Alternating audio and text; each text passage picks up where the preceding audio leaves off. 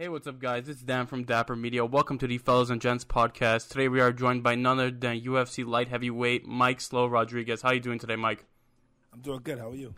I'm doing fantastic, man. I mean, look at you all snuggled up. You're you're ready to stream some Rainbow Six, and, and tell me about that. You you gaming right now, or you playing some Rainbow Six? How is that going?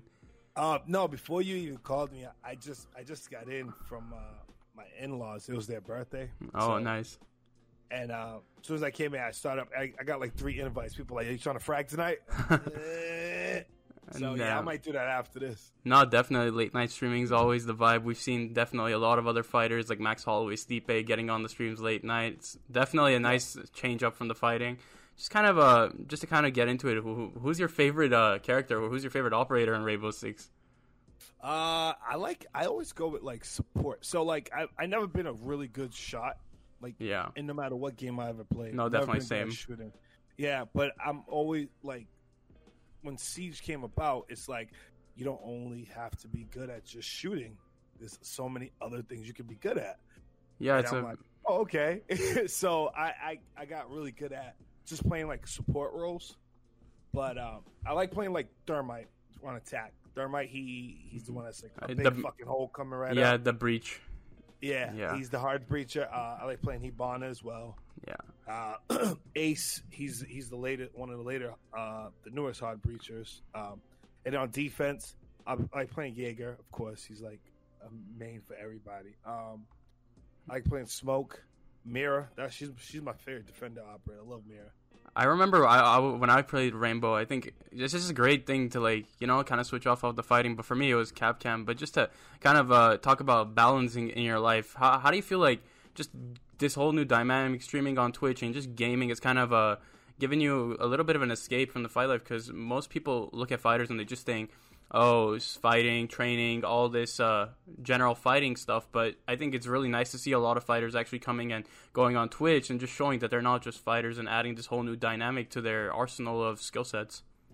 Yeah, I um, so I've always been a geek before I even fought. So like I, I have played like Yu-Gi-Oh, uh, Magic, Pokemon, like also. Oh my god! Actually, and perfect. I played, and I've played games all my whole life, so it's all a natural thing to me. You know, it's not like anything different. Yeah. You know? Um. So, and then like I love fighting, so it's like just adding both of those. So it's just like the fact that I'm, I guess you would say that I'm in the spotlight, yeah. pseudo in the spotlight, and then I um, it's just like people find out that I'm also a huge gamer as well. So like it all just it just like helps out each yeah, other. it's like a really good mix. I think that honestly, like yeah. even recently, Pokemon's been in the in the come up. I, a lot of people have been talking about first edition Pokemon booster box packs and just getting all those packs going. I think it's yeah. really nice to see like, you know, it's just it's a whole new dynamic. We got like Roxanne Modafferi with the Dragon Ball, and it's just it's so cool to see. But to kind of segue all the way into kind of where we want to go with the podcast, and just to kind of uh, get know you as a person, how did you actually get into mixed martial arts? So, story is that not story, it's true story. I so I was in school, mm-hmm. and I uh like it, at the time everybody was doing this thing like you walk by somebody and you hit them in the balls and you like, oh, and you be like, oh, what's the capital of Bang? Like, what's the capital of Thailand? And they be like, I don't know, you about Bangkok. And you hit them in the balls and run. That was like the thing at the time. So every so like you know I'm in school and mind you I got uh, 83 83 reach. So I'm walking and I bumped shoulders with this kid, and I hit him in the balls on accident, I guess. And he was like mad. He's like, "What the fuck?" And mind you, he's like five nine. Yeah, five five nine on a good day. he tried to like he tried to like hit me up. He's like, "Oh, like well." And mind you, I just started getting my growth spurt. I was like. I was like six two, maybe. You know what I mean? Yeah. And he grabbed me up. He grabbed me up. Was like, "I'm tired of you and your fucking friends, man." And blah blah. I was like, "What?" And I had a, a strawberry, a strawberry milk in my hand. So I just smashed him with it, and I hit him with a one-two. Bam, bam, knocked him out on. The you table. gave him the three piece in the soda, as Jorge. That's what I would like to call it. exactly. Damn. so I, I, knocked him out. I, I, knocked him out on the table, and then uh, my teacher grabbed me. A teacher, my oh man, and he was like, "What the fuck?" And I'm like, "I'm like, oh shit, I'm suspended." He was like, first of all, you're suspended. Second of all, he was like, "That was good execution." So they bring they bring me back to the office and like I'm, I'm in the office. So like I don't know. Not many schools had these, but my school did. We had a little police station, like a little police office, because we had school police. Oh yeah, we did. Yeah, we did too. Yeah, so like we had a little police station. So that I- I'm in there, and uh, they're watching the the rewind on the tape of me knocking the kid out. They're like, "Huh, that's wild." Was like, Damn. "Oh, yeah, I No. mean, my teacher, Mr. Costa, was like, "Listen, you're gonna be suspended, but I want to, you know, I want I want to introduce you to something so that you can like channel your anger and everything like that." And I'm all right. What is this? He's like, "Here, take these DVDs and tell me what you think." of 'em." He gave me all these Pride DVDs. So was, the hell is Pride FC? So I go home that night. First one I pop in was the Pride Grand Prix 05. Um, it was Shogun, Shogun versus Little Nog. mhm. Very first. the first of the trilogy. Yeah. Yep. And man, I was glued ever since. I was like, holy shit, what is this? I need to be part of this. I need this. I need this in my life. And uh, so after my suspension was over, I finally seen him. I told him, like, oh, what a-" he's like, I'm going to take you to a gym. And he took me to a gym called Boston uh, Muay Thai Academy. It's not there anymore. It used to be. It was in uh, Fields Corner, in Upham's Corner. And he took me there. I went up there and I trained for the first time. And I've been stuck ever since. I mean, of all the MMA fighters I've brought on on my thing, and there's not one that I can actually personally relate to the most, other than this story. Because I mean, I have a similar story, and I, I for me, it was a bit different. Because I mean, obviously, I'm I'm kind of just like I just graduated from high school, and I just Yeah. got so like COVID kind of uh, wrapped it up. But I kind of had a similar situation where I like. I don't know. It's just something about getting in a fight, and then you just get this. Whole, you're like, "Holy shit, that was badass!" And then next thing you know, it's like you're looking at you're looking at the UFC, you're looking at all these other fighting promotions. I mean, ONE FC, Bellator, and for me before, I mean, the only fighter I knew was Gegard Mousasi just because he was Armenian like myself. And Oh, that is my uh, that is my guy. No Oh, one's- I love that guy. Gegard is Um, I lo- cold, cold, cold. easily one of the most underrated fighters of all, or most underappreciated. I think that for the resume that Gegard Mousasi has, he should definitely be up there and still in the UFC, even Dude, maybe have fought for a middleweight title. Anywhere he's at, he's always the dark horse. He is always ready to dethrone whoever's at top. He's so good. He's so good. I hate that he left. I hate it because it, this whole 85 division would have been a whole nother ball game. It would be a whole nother beast. I can't even imagine with oh Cannonier and God. Mousasi how insane that would be. Dude, this whole division would be insane. Like, yeah, it was insane. Insane. Like Insane. it's just like looking at the If divisions right was now. around, Costa would not be fighting for that. Oh, title. definitely, definitely. I think got, get out of there. I, I think if, I don't I want to say focus Uriah Hall, but if the Uriah Hall against Gegard Mousasi was fighting and Gegard Mousasi was fighting, I think the middleweight division would be easily, arguably a top three, not like the best division in the UFC. It's just insane. Hell yeah. And even even when he came, if he would come up to 205 with us, I mean, Yeah, banging. tough Oh, fights, man. He's a, he's a cold motherfucker, man. He's cold as shit. I love that man. The way he just comes out, his whole demeanor, he's just like.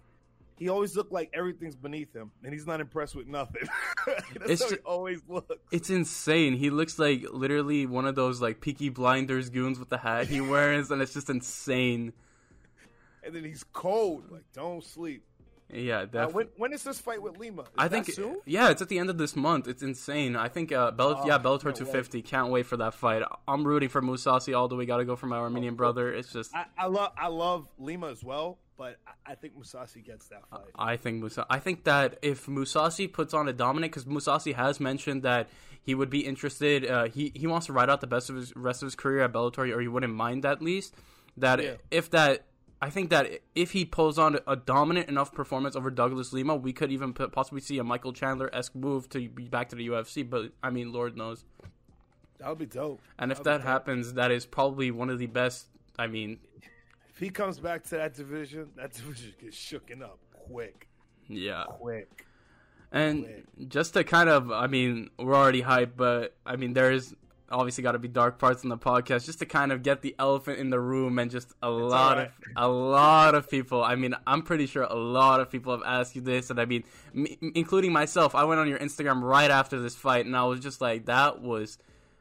I mean, looking at the fight back, it's a little bit understandable why, like, how you could see it, but it's still as a ref, it's really it's just unacceptable. But going into your fight with Ed Herman, obviously a very highly touted bout. Before this, you fought Marcin Prachnio, if I'm not mistaken, and Yep. that was a great fight. I mean, a lot of people. I, I, from what I saw from that fight, your your clinch game was absolutely fantastic. You were throwing really good knees, you were throwing really good elbows, and eventually you caught him with an elbow, if I'm not mistaken. You got to the ground, mm-hmm. three clean shots, he was out great performance, first round finish. I'm like, okay, this guy is the real fucking deal. He's gonna, you know, he's a fucking guy to look out for in the light heavyweight division. And then I'm just looking at a couple of names right now, and I'm gonna get into them in a second. Are, are fights that I'd love to see you fight, but Ed Herman, obviously UFC veteran, fought on the Ultimate Fighter. You went into that fight threw great kicks to start off the fight.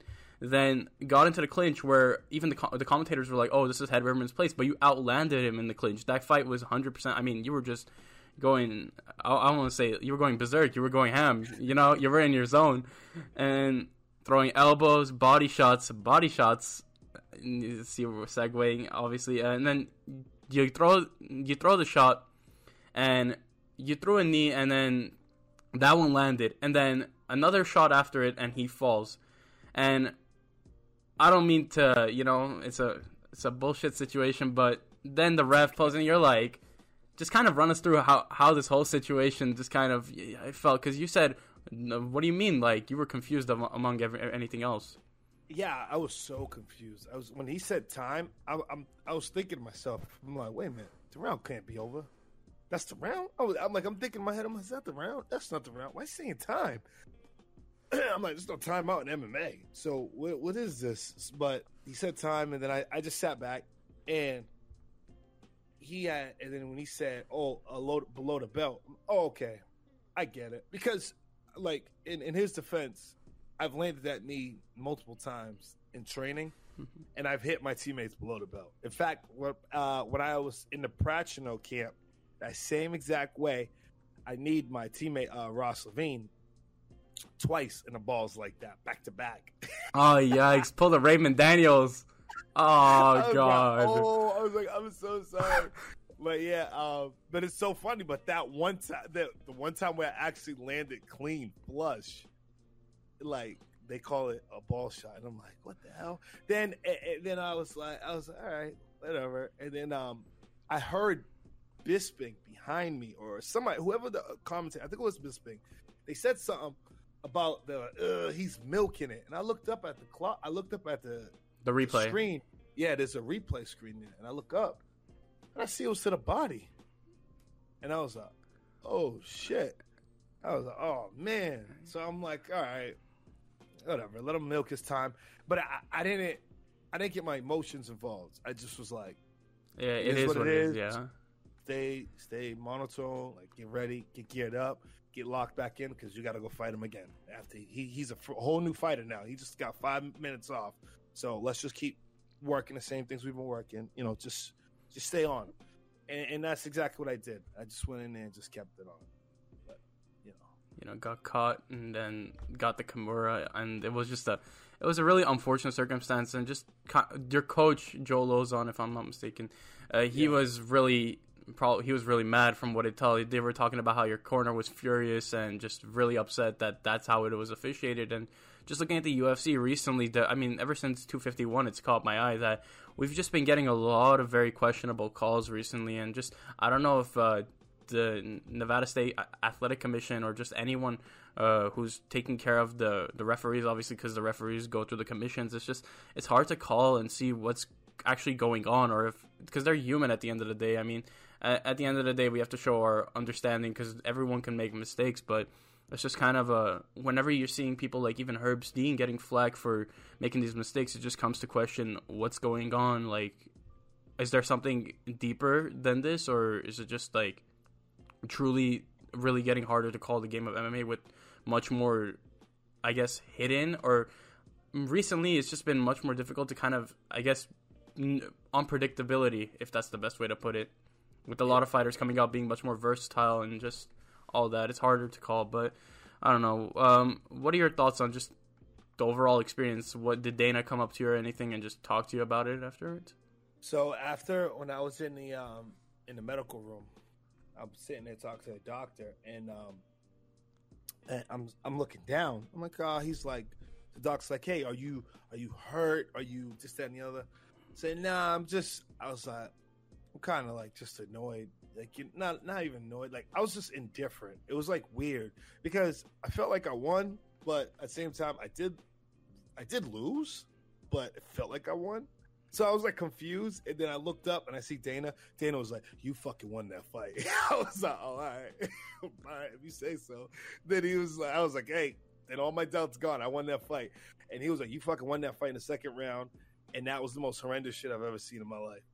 And I was like, uh, I don't know. I was like, listen, I, I just tried to perform the best of my ability. That was it. That's all I could do. And, you know, it is what it is. He's like, nah, you fucking won that fight. And then um, he was talking to Joe and uh, my, my boxing coach, Mays. And then by the time I walked down the hallway to uh, get ready to get on my shuttle to go back to the hotel, Joe, uh, Joe and Dan, Joe and uh, Mays come up to me and they're like, "Oh, he said he's still to pay you your win." Money because you won the fight. And I was like, oh, why, thank you. I was like, oh, shit, thank you. And then I just, we just left the hotel. But it, it was, yeah, it was pretty cool. Yeah, I mean, a lot of social media outpour for you and just everybody. It's yeah. insane to see the support of the MMA community and the power, and just to see everybody rally at you at, at your expense. And I mean, in a way, I felt bad for Ed Herman because he was getting a lot of hate over social media. But then again, I, obviously I'm not a fighter. I can never even imagine what a fighter goes through in that octagon. I've never trained professionally a day in my life. It's really hard for me to you know kind of really easy. Don't worry about it. Yeah. the breeze. Yeah, yeah.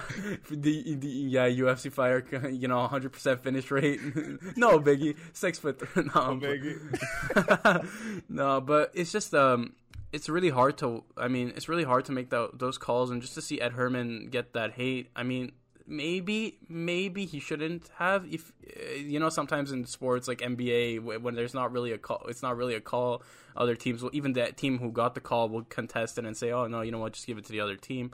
Maybe something like that should have happened. But at the end of the day, in our hearts, we know you won the fight and I mean, it's just absolutely fantastic to see the MMA world come, and the bonus is just on top of it is absolutely beautiful to see from Dana because, you know, we're hearing a lot about fighters complaining about just their overall pay with UFC quote, quote unquote underselling its athletes. So it's, it's just a really nice thing to see and a nice change of pace. But to kind of uh, ch- change the subject because I know a lot of people would you know say that that's a terrible thing to see and just um, just to talk about your finish rate because you mentioned, you know, one of the most, in my opinion, underrated fighters. You yourself with, I mean, you have nine knockouts and two submissions. I mean, 100% finish rate. Talk about your versatility in the octagon and just you know fighting in the octagon. Do you ever?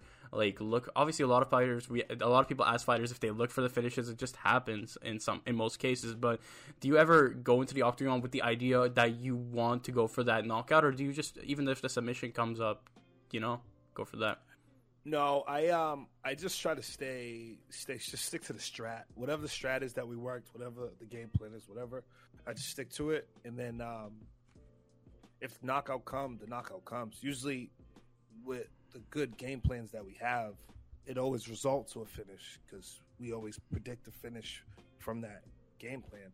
But it was like, oh, if you do this long enough for three rounds, you're gonna knock him out. So, like for instance, for example, the whole game plan for Ed was not to hit him in the face, not to punch him in the face. I don't mm-hmm. know if you know. I threw like a lot of kicks. A lot, yeah, yeah, yeah, a lot of kicks.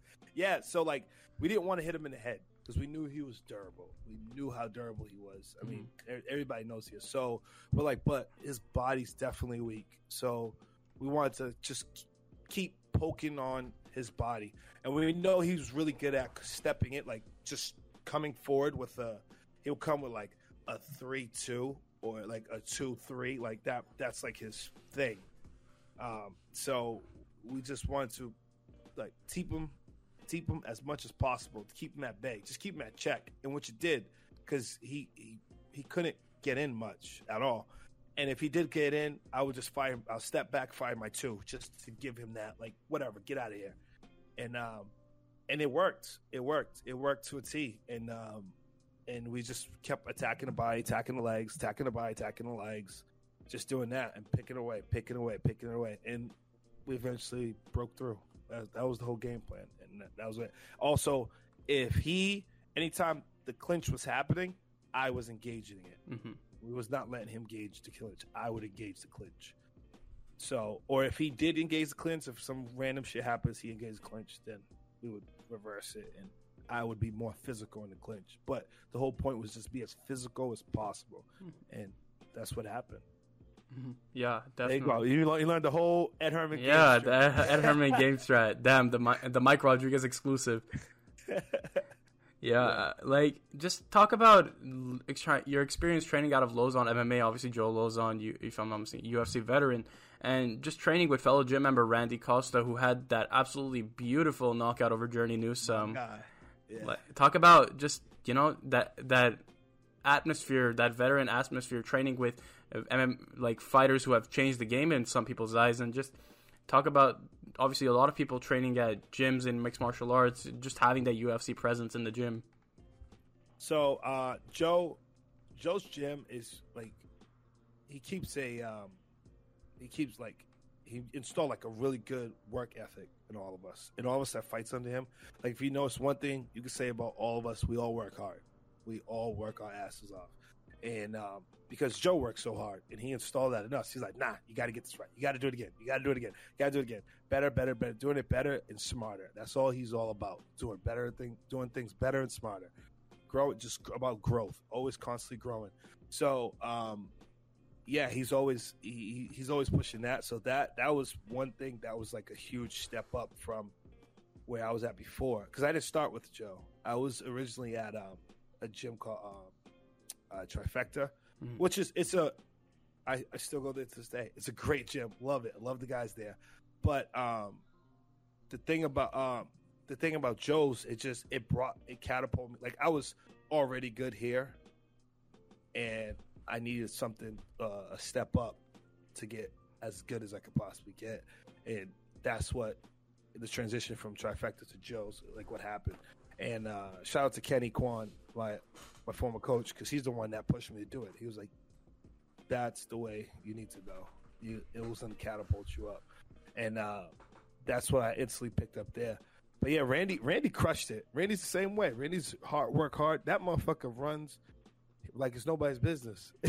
he's probably running right now. That dude runs like crazy. And he's always training. Just always training, working out, like just always doing stuff. So uh yeah, but it was good to see him go out there and get that that uh that uh, knockout. It was clean, dude. It was clean. I like the same side. Boop, bop. The shit was clean.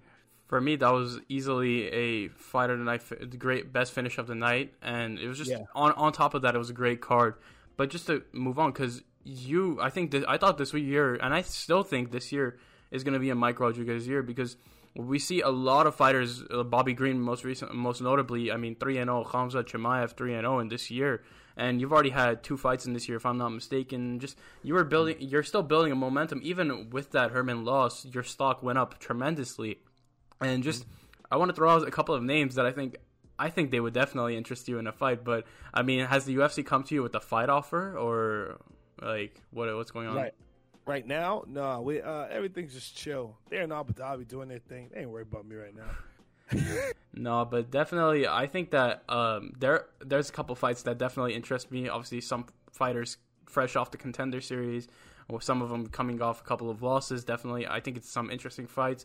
Uh, I have the names Paul Craig, Alonzo Menifield, and William Knight. Do any of those names entice you or interest you in a potential fight?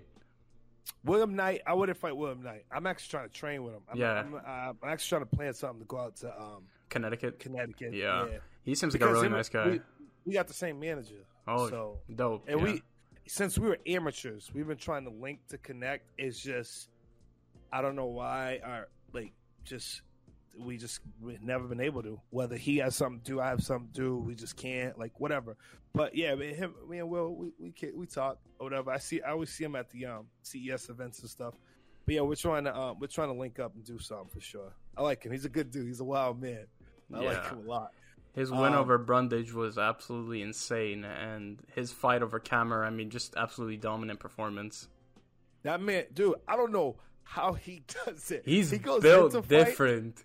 And, dude, he goes into fights and he would uh, he would just be like, he, like you you go into a fight, like, all right, like all right, he's gonna, he's gonna go do his thing, and then he just like I don't know, like kind of like fr- not freeze up, but he like gives gives them the fight for a little bit, where he's in the the worst places. And I'm like, fuck, Will, why'd you do that? He'll make like a crucial mistake, get like full mounted. I'm like, no, why? And then somehow, miraculously, just win the fight. And I don't know how he does it. I don't know how long he keeps this up, but I fucking love it, dude. He does it all the time. Like I'll be, I'll, Ty, me and Tyson will be texting each other. Tyson's like, oh my gosh, like what is he doing? Like what? like, like chill, chill. He's win the fight. And then he comes back and win it. It's the wildest thing. His whole career has been like that. I don't know. He's just a wild man when it comes to that. I mean, Uh, he's built like, insane. Like Yeah, most people talk about his physique, they're just like he's probably the one of the best built UFC athletes, and it's just Dude. insane. insane, insane, and he's so he's he's wicked short too. Yeah, he's, if I'm not mistaken, he's like five foot nine, five foot ten. It's just insane. But yeah. I definitely, I definitely want to. Um, yeah, I want to get some work with him for sure. Uh, Menifield, I love Menifield. I like Menifield a lot. Huge fan. I was a fan before he even uh, got into the UFC. Uh, it'll be it'll be cool to fight him. Uh, Paul Craig, I, I would fight him, no problem. He's fight he's fighting the person I want to fight. I want to fight Shogun, but he's fighting. Damn. I mean, talk about Shogun. Is there any? Is there a? I mean, a dream fight for you? That is my dream. Oh, fight. Shogun Rua. Shogun Rua is your dream fight. That Yeah, I want that fight so bad. I, I just want it before he retires because he uh, he was in his talking his last interview, and I watched every Shogun fight because he's my idol. So I, Mhm. I'm just glued to every time he fights. So it's he, like um, full circle. yeah. so he when he went and um, when he fought Little Nog for that third time, um, which was a dope fight again, and uh, I'm like. and he was he was in an interview and he was saying like, "Oh, I don't know, I'm probably finished my last two and this that." And. I was like, oh, "Can I have one of them? I want one of them." So that'd be cool. That'd be cool to fight. it's like, please, please, give me Please, please. Christmas, please, Christmas come early. Yeah. Damn. I mean, absolutely fantastic. To see, I would love to see that just to come full circle. You mentioned the, watching the Pride Pride Yeah. videos and just it would be insane to see it full circle and just to kind of close some closing remarks and just to see what what do you feel is uh next for you? Like obviously you're still full momentum in the UFC. You're one of the like best non-ranked light heavyweight fighters in the UFC right now. Uh, where do you see yourself? Just like, I mean, a year from now, maybe, or just next fight, just in general in life. Um, I, I'm just taking right now. I'm just taking one fight at a time. That's all. That's the best way you can do it. Um, but for the time being, I just want to continue getting better and better and better. Um, that's it. Um, trying to still train during this whole COVID situation. Um, some people are a little shaken up and scared because they talk about we might be having more cases and stuff. So just trying to work on that. That's already a stress within itself. But that that's it. It's just trying to stay busy, stay active, stay in shape during this whole situation. So yeah. Definitely. I mean, by far one of my favorite episodes. A great episode. I say this every every episode. It just gets better and better. And I mean, it's absolutely fantastic to hear you because like hear you like your story and just like what a fighter goes through and absolutely fantastic. Thank you so much for coming on the podcast. Anytime, man. Yeah, man. Have me anytime. It was a great podcast. If you guys enjoyed the video, please be sure to like, comment, subscribe. I will be linking all of Mike's socials in the description, including his Twitch. So run it up on his Twitch if you guys want to see him play some Rainbow Six. Because I mean, he may not know how to shoot on Rainbow Six, but he definitely knows how to play support. I mean, look at his Instagram. He just two grenades gets Capcan. If you know what I'm saying. so yeah, guys, if you guys enjoy the podcast, please be sure to like, comment, subscribe, share it with a friend. And yeah, it's been me, Dan from Dapper Media. Hopefully, you guys enjoyed Fellas and Gents MMA, and I'm out, guys. Peace, guys. Have a great day.